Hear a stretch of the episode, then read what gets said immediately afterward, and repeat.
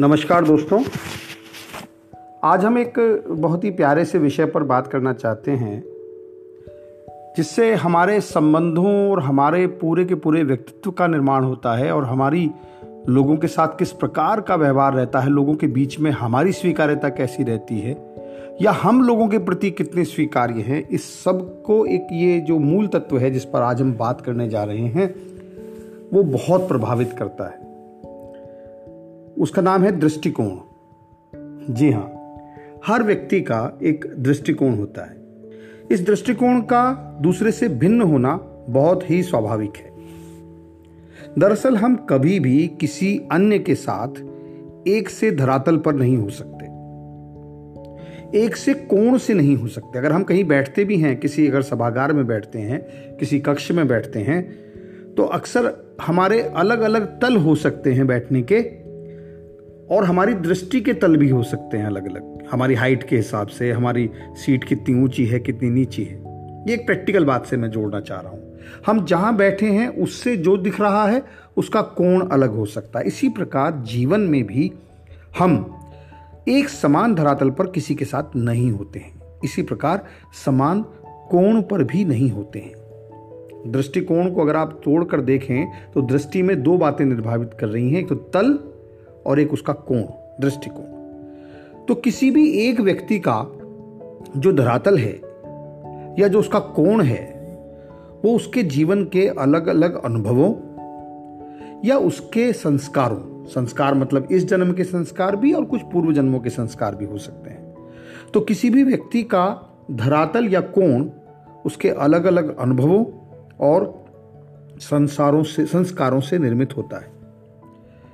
जो उसके हिसाब से सत्य ही है।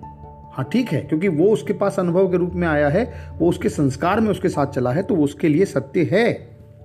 परंतु समग्रता में अगर हम देखें टोटलिटी में अगर हम देखें तो कोई भी दृष्टिकोण ना पूरी रूप से सत्य होता है और न ही पूर्ण रूपेण असत्य होता है। वस्तुतः प्रत्येक दृष्टिकोण अर्ध सत्य ही होता है। अर्ध सत्य न तो सत्य है और न असत्य है। तो अपने दृष्टिकोण को हम ये भी नहीं कह सकते कि वो असत्य है, ऐसा मानने का कोई कारण नहीं है।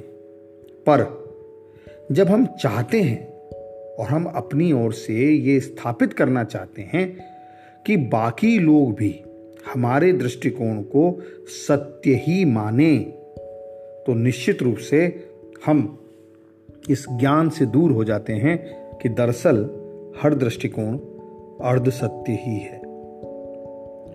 तो फिर इस दृष्टिकोण की अपूर्णता कैसे दूर होगी? ये तो हमेशा बना रहेगा। तो दो तरीके मेरे मन में आते हैं। पहला, अपने दृष्टिकोण के प्रति ये आग्रह, ये जिद त्यागनी होगी कि लोग मेरे दृष्टिकोण को ही सही माने और अन्य दृष्टिकोण गलत। ये बहुत ज़्यादा व्यापक हो चला है। और इससे आप ये पाएँगे कि संबंधों में बहुत तेज़ी से खटास आ रही है। जो मैं कह रहा हूँ, जो मैं देख रहा हूँ, जो मैं समझ रहा हूँ, जो मेरा विचार है, केवल वही सही है और इसके अन्य कोई विचार है तो ये गलत है। तो इसका मतलब ये ले लीजिए कि आपके जीवन में से ये अपूर्णता इस अर्ध सत्य के प्रति आपका मोह कभी दूर नहीं हो पाएगा। दूसरा तरीका है कि हम अपने लेवल को ऊपर उठा दें हम जिस सोच के स्तर पर हैं, जिस देखने के स्तर पर हैं, उससे ऊपर हो जाएँ, ऊँचा उठ जाएँ, बड़े हो जाएँ। जब हम ऊंचाई पर होते हैं, तब हमारा परिदृश्य विशाल हो जाता है। हमें बहुत बड़ा परिदृश्य दिखने लगता है। हमारी दृष्टि का कोण भी विशाल हो जाता है। और हम सत्य को समग्रता में देख पाते हैं। माने दृष्टि एक निश्चित कोण से ऊपर उठे तो प्रत्येक दृष्टिकोण को अर्ध सत्य माने तो देखिएगा कि जीवन में कितने सारे द्वंद्व कितने सारे संघर्ष और आपके आसपास का परिवेश कितना सुंदर हो जाएगा। इन द्वंद्वों से छूट जाएँगे और एक सुंदर जगत की संरचना अपने आसपास हम कर सकेंगे।